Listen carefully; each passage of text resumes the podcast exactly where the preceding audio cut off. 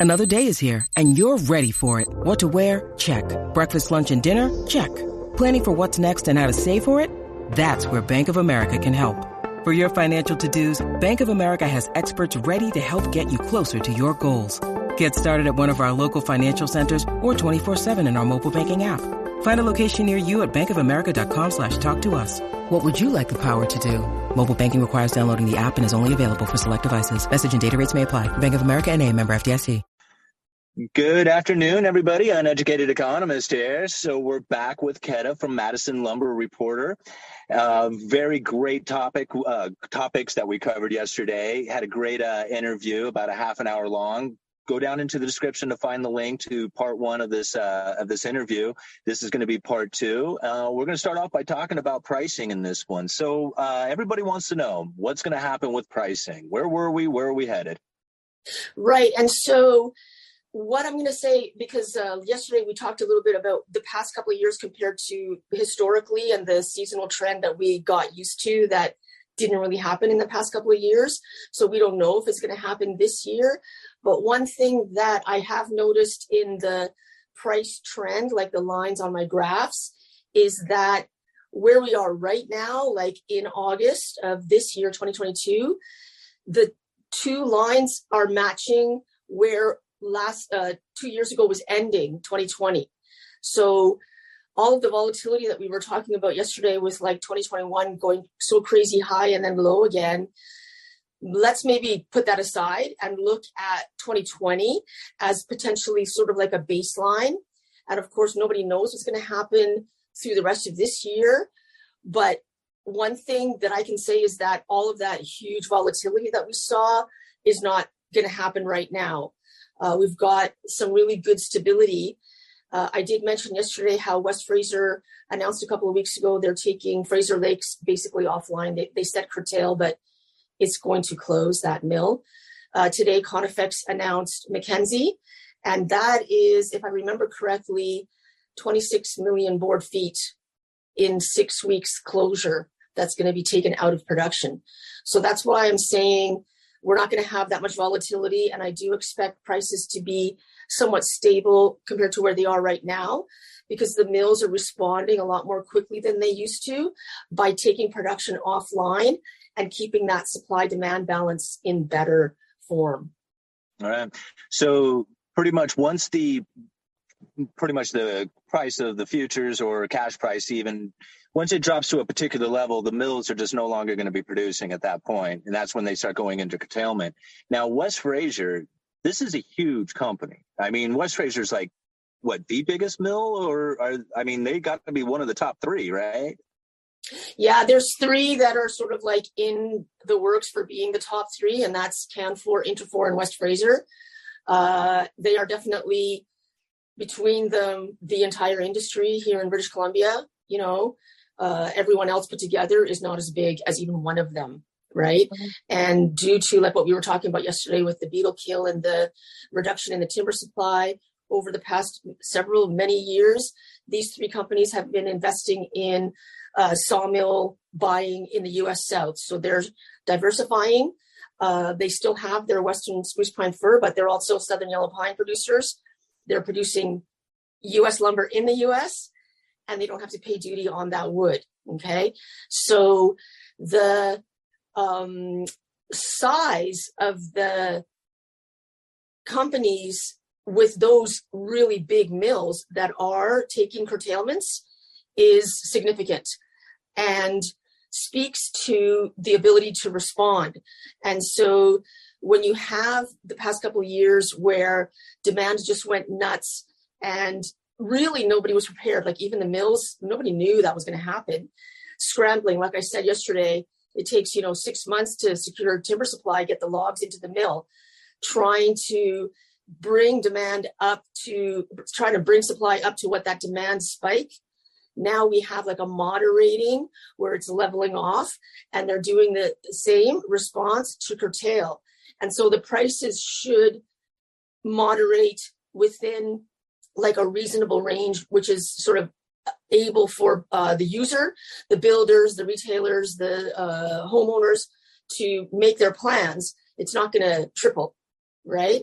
And so for normal time, like historically, there's a seasonality to lumber prices and demand. And uh, usually it goes sort of around February, prices start to firm up. And that's because the very large buyers of lumber, the US home builders, the large home building companies, they make their purchases early in the year for their planned projects because they want the wood that they need on the ground before they start building those big uh, developments. So February, March, April, prices are quite strong. Somewhere by about June, they start to soften because most people already have the wood that they, or at least have ordered the wood that they need. And then uh, what we like to say is Labor Day is the beginning of the end, and US Thanksgiving is the end of the end.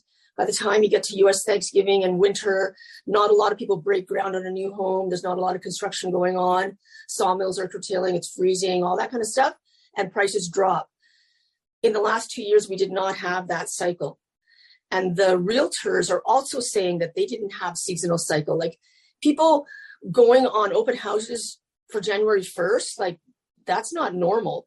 So traditional seasonality hasn't been in play for the past couple of years. And we don't know if that's now gone or is just temporary.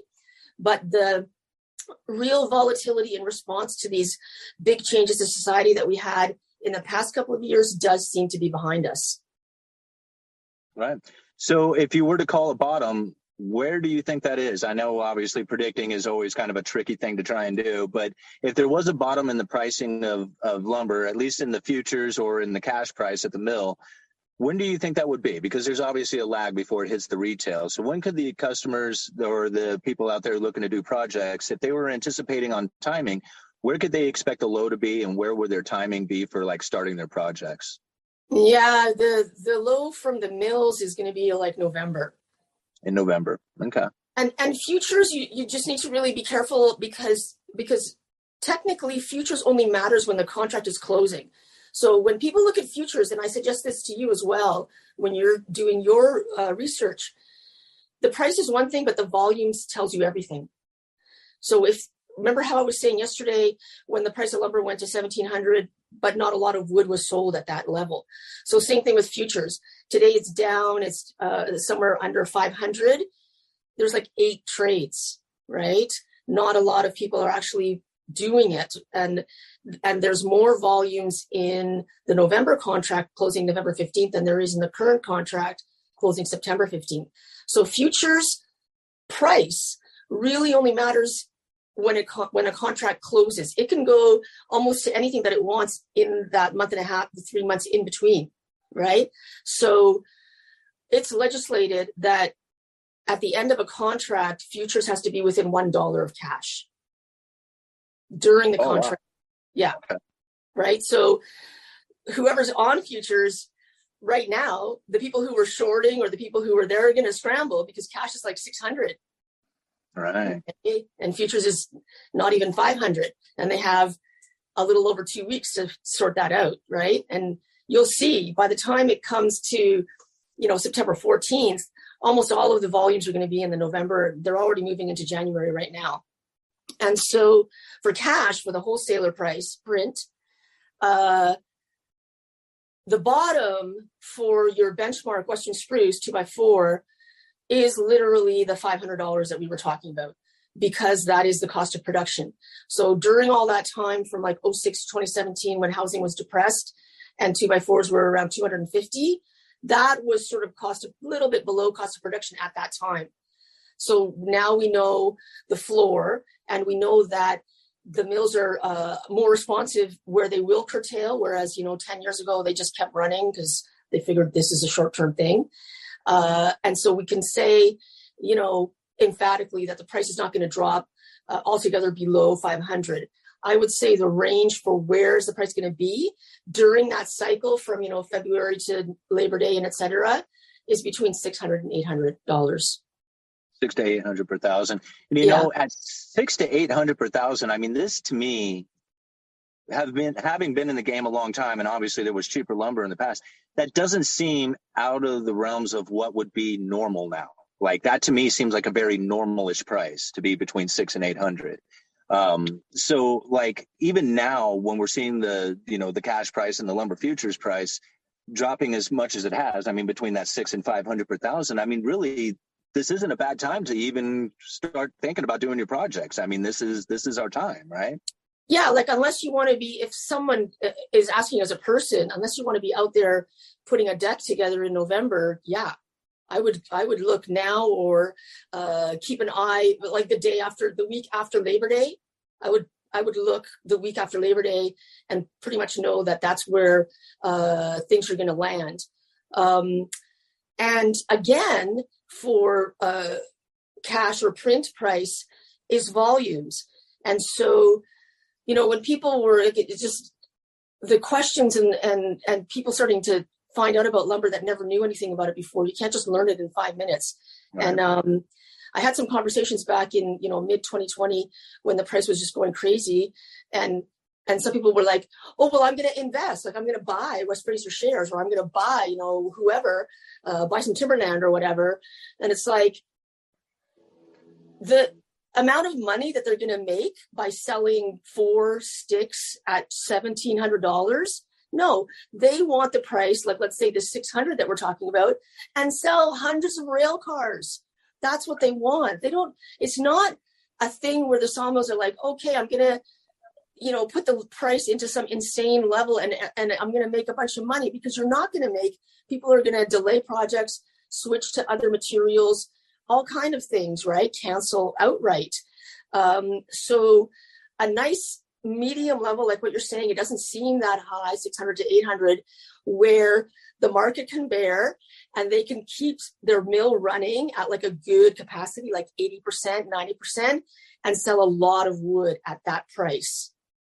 Right.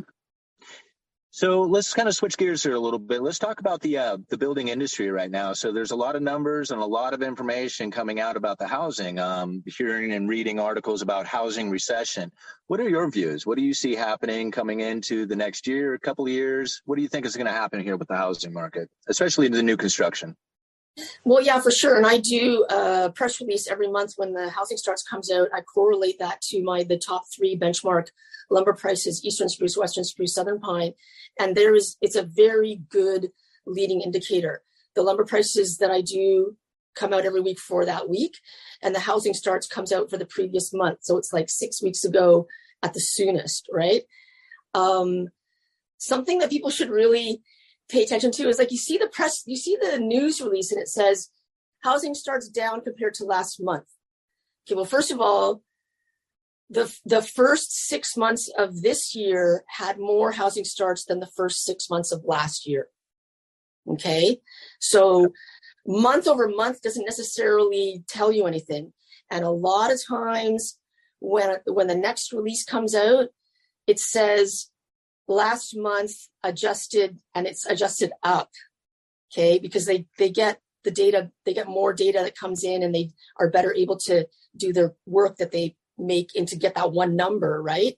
So there is a underlying pent up demand for housing that is a fact and it has nothing to do with covid or any of these uh, supply chain and all of these situations that we're talking about. The um, largest cohort of first time home buyer right now is millennials. And we are really at the beginning, uh, you know, 30 years old, just the beginning edge of that generation uh, to be first time home buyer. So apart from everything else, interest rate, inflation, uh, we're not in a recession. I wouldn't call it a recession. I know that some people say that. Uh, we are in a little bit of a slowdown, uh, but we ha- but we were very heated up before that, right? So the housing outlook is quite good. The thing is that the appetite of the millennials is not the traditional single family home with a yard. They are much more interested in a community, a multifamily, condo type thing with a um, going to the community center, going to the school, having a, a store there, riding their bikes, this kind of thing, not about mowing the lawn, not about this kind of thing, right? So uh, these kind of um, townhome and condo construction are uh, the bottom two floors are concrete, and then the top three floors are wood. And when you have that ratio of multifamily to single family. But if the volume of the multifamily does go up to the point where there's enough that maybe it's the same amount of wood as if there was a smaller amount of single family, right? So we're in a time of transition. And this to me is like fascinating. I look at it, you know, basically every day. Uh, we're not going to be in a situation where we're having, you know, 2.5 million housing starts as we were in that problem during 03, 04, 05. Um, but we're also not in a situation where we have less than 1 million, where it wasn't enough. That's uh, you know, it's really interesting to think about um, the new construction market, especially when you start talking into the multi multi families or multi residential living areas, condominiums or apartment complexes. Um, something that I have been uh, following, and I think this is probably going to turn into a fairly good or fairly big building trend, and that's the cross laminated timber industries, oh. building high rises completely out of wood. What do you think about this? That is the future. Those are all the future, right? yeah, yeah. advanced building materials in engineered wood. So remember yesterday how we talked really quick about the peeler log and the number two saw log? Mm-hmm. These, this is the feedstock. So dimension lumber, in order to meet the building code, uh, in order to meet the grade of what kind of wood is it, needs to come from a number two saw log. Um, but there's a lot of different kind of logs. There's pulp logs, there's peeler logs, like I was saying, right? So cross laminated CLT, LVL, uh, laminated veneer lumber, LSL, laminated strand lumber, glulam, glue laminated lumber are all made from sheets. You take the log, you put it, it's, it's not a um, saw blade, it's a long knife. And the and lengthwise the log is rolled and it peels a long long piece. It's then cut into sections and glued together in different forms so CLT cross laminated is glued together on a 45 degree angle. Part of it is using the resin from the tree, a little bit of this other glue material. I think they get it from China. And then it can be made into different forms. It is structurally as strong as steel. It doesn't burn. It's not a timber. Okay, people remember, oh, it's timber fire. It's not like that. It chars on the outside, and it ha- it has the ability to support a structure that doesn't need that sort of grid where you you're used to in concrete buildings where um, the girders are spaced a certain amount and you always have to have walls. There's it, it can create a much more open concept type. So they use them like for community centers and universities and stuff like that. So the reason I get excited about it is because this this feedstock is not impacted by the reduction of the timber supply from the pine beetle. There's a different pricing structure for peeler logs as compared to number two saw logs because everybody goes after the number two saw log and the poor little peeler log is like like considered garbage or whatever. And what you sell it for is more than what you sell a two by four. Wow. Crazy. Um, so this is I didn't really thought about it this way. So this is actually taking an inferior kind of product and making it a better product out of it, right? You're taking the the lesser of the trees that are available for sawing up to lumber, and you actually peel them up and, and make cross laminated timbers or some other engineered product out of it. This is pretty cool. So it actually takes advantage of of a lesser product to make a better product out of it. That's really cool. I never thought about and, that way before. So the thing is that it needs a totally new. But remember how I was saying yesterday West Fraser closed Fraser Lakes. That's never going to reopen, but unless it's something else, you can't. Like you'd have to completely take out all the sawmill equipment and put brand like completely different equipment in because it's not a, a, manufacturing process like a sawmill. It's a completely different, like a panel mill, right? Like an OSB or plywood mill is not a sawmill. It's a totally different kind of mill. Uses a totally different kind of tree, but the process is completely different. So new machinery, everything, right? But the future is glorious. Yeah, it's it's an inferior uh, tree, it doesn't need to be exactly straight all the way through. Like when you, okay, say you're in your retail yard, right? And someone's like, well, I'm, you know, making my entrance way. And you're like, well, here's some beautiful Western spruce two by four, like high grade, because everybody's going to see this. But they're like, I'm doing my basement. And you're like, oh, I've got some number four plywood over here and just paint over it. Nobody's going to see that. Kind of, that's the same idea the trees, they can be more spindly and crooked and like this because it's not going to be appearance, right? It's going to be made into something else. And it opens up the timber supply a lot for something that's I wouldn't say lower qual like lower. It's just underutilized, and so there's a lot of it available. Yeah, and that's and, um, sorry. And, and the oh, other thing is, yeah. It they cannot get enough of it in Asia. Like that's what BC is doing right now. Is we're exporting the the few of these advanced mills that are in BC, and some of them are also down the coast, like Washington State and Oregon, are exporting to Asia because they cannot get enough of it. If you can imagine, there's already a market, and then it's uh, breaking in. Uh, it's already in uh, U.S. and Australia, Japan, and breaking into uh, North America. The building code for using the, these materials has been in place for a while. It was a matter of training the architects and the builders and getting the firefighters on board. So the firefighters are used to, we can't have higher than six story wood buildings because our ladders don't go right? Oh. But if you have if you're using CLT, which which doesn't burn, so this training process has been going on and it's being adopted now and it's starting to catch on, especially like um, architects on the U.S. Eastern Seaboard. You know, they're they're very gung ho on this, and it's it's got a very bright future. Yeah, and um, not that I'm really um, a big believer in the whole green movement and that kind of thing going on, but this is being sold as a green product. Um, it is. as an environmental carbon like it is. uh, inc- like what is it carbon locking product because pretty much uh, once the tree is grown it locks the carbon up and unless it burns or rots it stays locked into the so as concrete and steel is a very carbon intrusive this is not like this is a very green product and i think it's going to be sold as that coming into the future. It's going to be a popular product for that reason.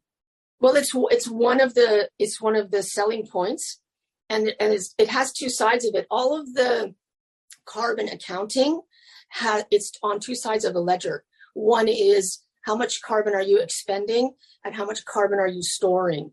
So for the uh, timber, like these underutilized stands, a lot of this kind of wood does not have a very long lifespan. Like the whole, when people talk about old growth, right? We all love the thousand year old cedar tree and the 300 year old Douglas fir tree. Most timber lives in northern Canada 80 years, in the US South 35 years. If it's not used, it is going to uh, come down to wind, to storm, to pests, to fire, and release that carbon. Um, if it's uh, harvested and manufactured into something like a house, especially, which usually is about 100 years worth of time, that's locking in that carbon and they'll be replanting. A growing tree absorbs a lot more carbon dioxide than a grown tree. So you want to keep that cycle going, right? Meanwhile, you have concrete and steel, which are not only not carbon neutral, but are incredibly water intensive. And a lot of the cement supply comes from the south part of the world that already doesn't have a, lot of water. So um, there's room for everything. Like you can't make a highway out of wood, right? Like you need concrete and and and you need you know towers and high rises. But in general, literally the only sustainable wood product, uh, the only sustainable building material is lumber because you can replant and the uh, trees before they reach their sort of like 25 30 40 year age will be absorbing a lot more carbon dioxide than those older trees that were there before. Nice. Wow this is I, this is great information. I know the i know the viewers are just going to absolutely love it. Um, you know, I mean, we've covered a lot of stuff here. Was there anything that we missed or anything that you would want to bring up for our viewers to hear or think that there's something out there that's important for them to know? Yeah, I think in, in terms of the data, like what we do with the lumber prices and what we're talking about with housing, something that's really important to note is it's not just the season and the cycle, of the economy. When we have circumstances like uh, weather emergencies, there will be a demand. Like you can really tell a lot by looking at plywood prices. Um, plywood is used for a lot more things than uh, just building.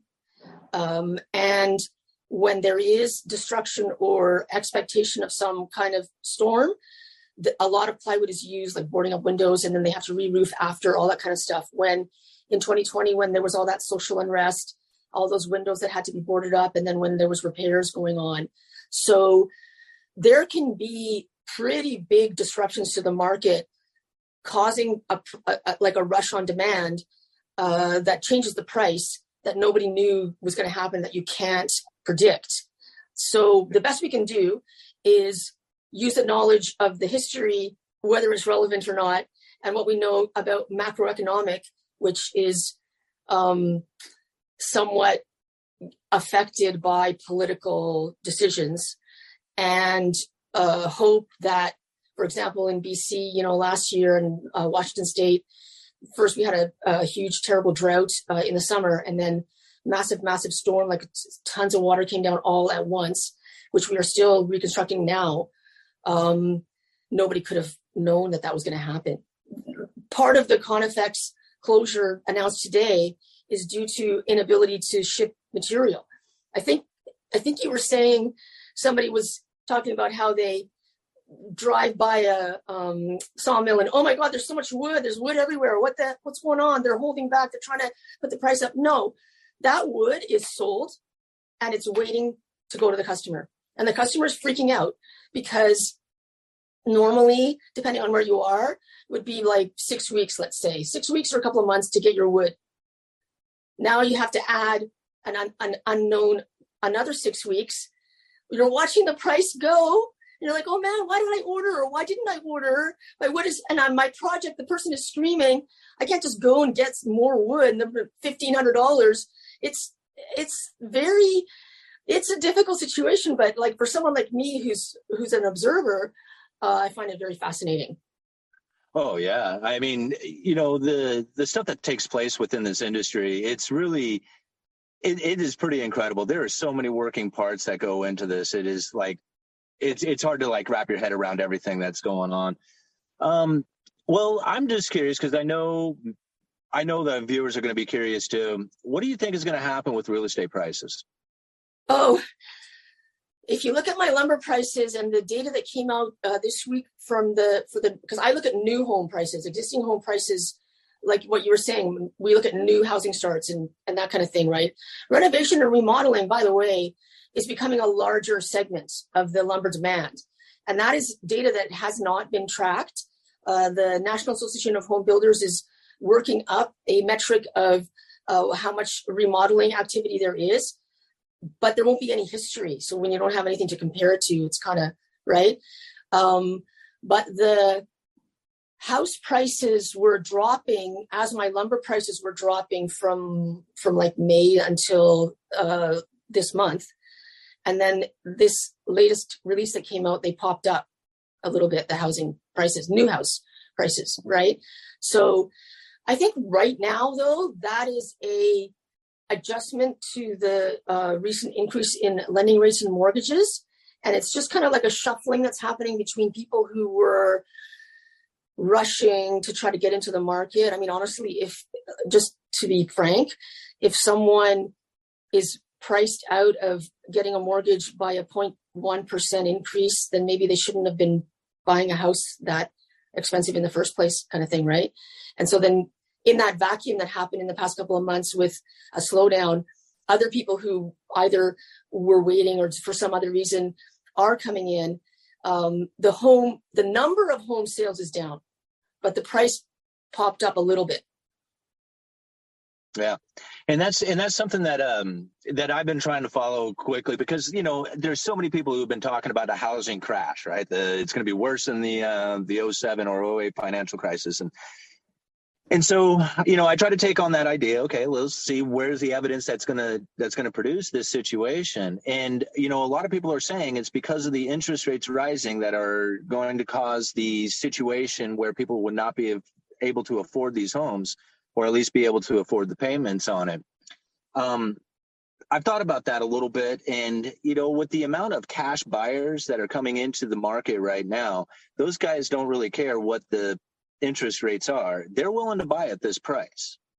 And that should say a lot to where the where the level is going to be if there's so many cash buyers willing to pay at this price level and, and be there at it. The other yeah, thing kind of, go ahead. No, sorry. Go ahead. Well, the thing is that so for we're not we're not in 07 we're not in, it's not going to be it's nothing like that at all there's so many things that are different about that about it now than there than it was then one thing that uh, speaks to what you're saying is that um, there has been over these past recent years a trend for bigger homes. So one of the reasons why the price keeps going up, right? Like the um, actual uh, average price of any home went to something like three hundred thirty thousand um, dollars because the homes were getting bigger, like five bathrooms and all that. And we're having we are seeing now a reversal of that, where sort of like a more normal, uh, like a regular size home is becoming um, more fashionable, uh, which will make it more affordable for regular people and also people who maybe don't want to be in this speculation where they're always thinking it's going to go higher and higher and then someone's going to be left when it does crash right?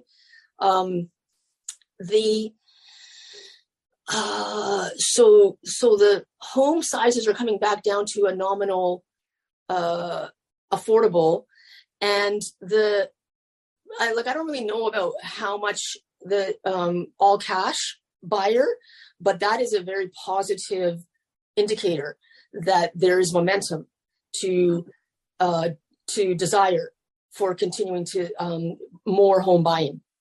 Yeah, and you know, I just kind of look at some of these things, you know, to to because you know, it's not. I'm not trying to be like a predictor of where I think it should go or anything like that, but just try to look at like the current trends and and give an idea on what it is that I feel is going to be happening.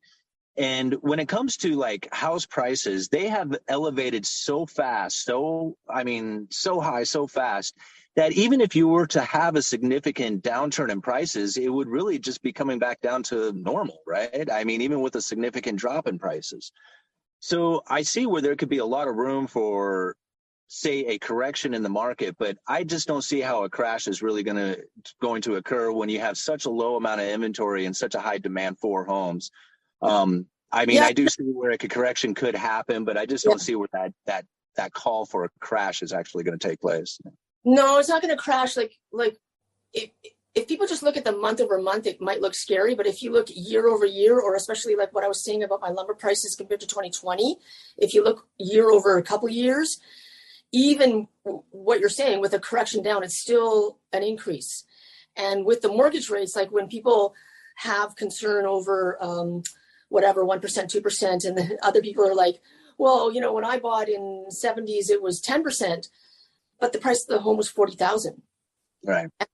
And wages have not multiplied by 10 times. Like in real terms, wages are almost the same as they were in 1973. Right. right. So so while I'm saying, you know, maybe if you if the mortgage rate increased by 0.1% and you're priced out, maybe you shouldn't be looking at that home.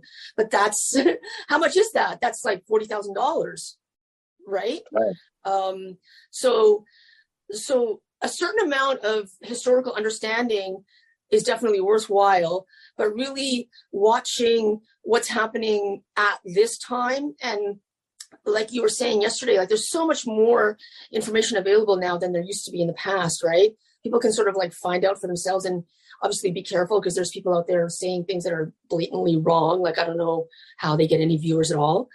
Um, and and the real estate thing, we talk about uh, nationally. Uh, you know the um, lumber prices are North America, right? If you're buying uh, Western spruce, if you're on a wholesaler level buying Western spruce if you're in Texas or if you're in uh, Prince George in the middle of British Columbia, it's the same price. It's FOB mill, right?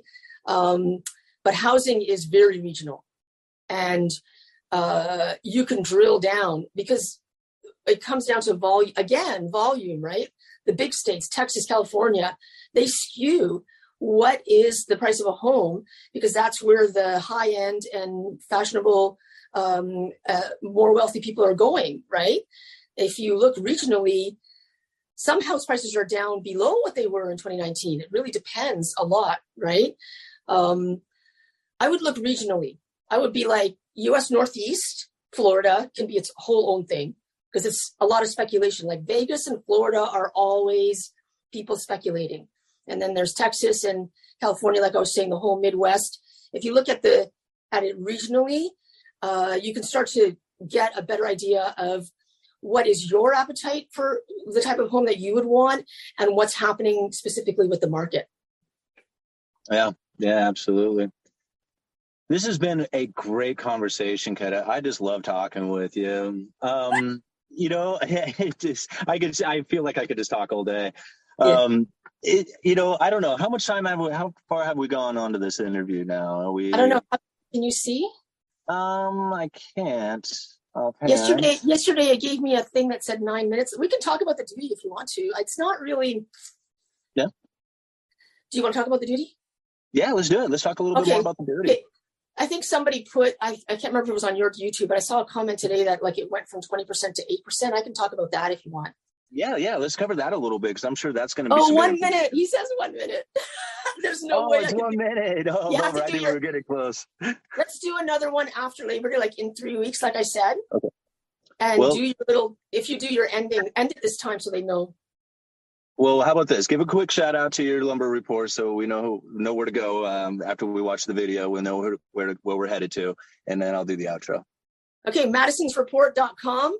Go on the website uh, at the top on the menu, click subscribe, fill out a form. I'll send you a sample. Have a look at what the prices that we cover are and what the actual prices for that week are. And then if you want to subscribe to my dashboard and get the data. Thank you so much, Keta. This has been just a great interview, great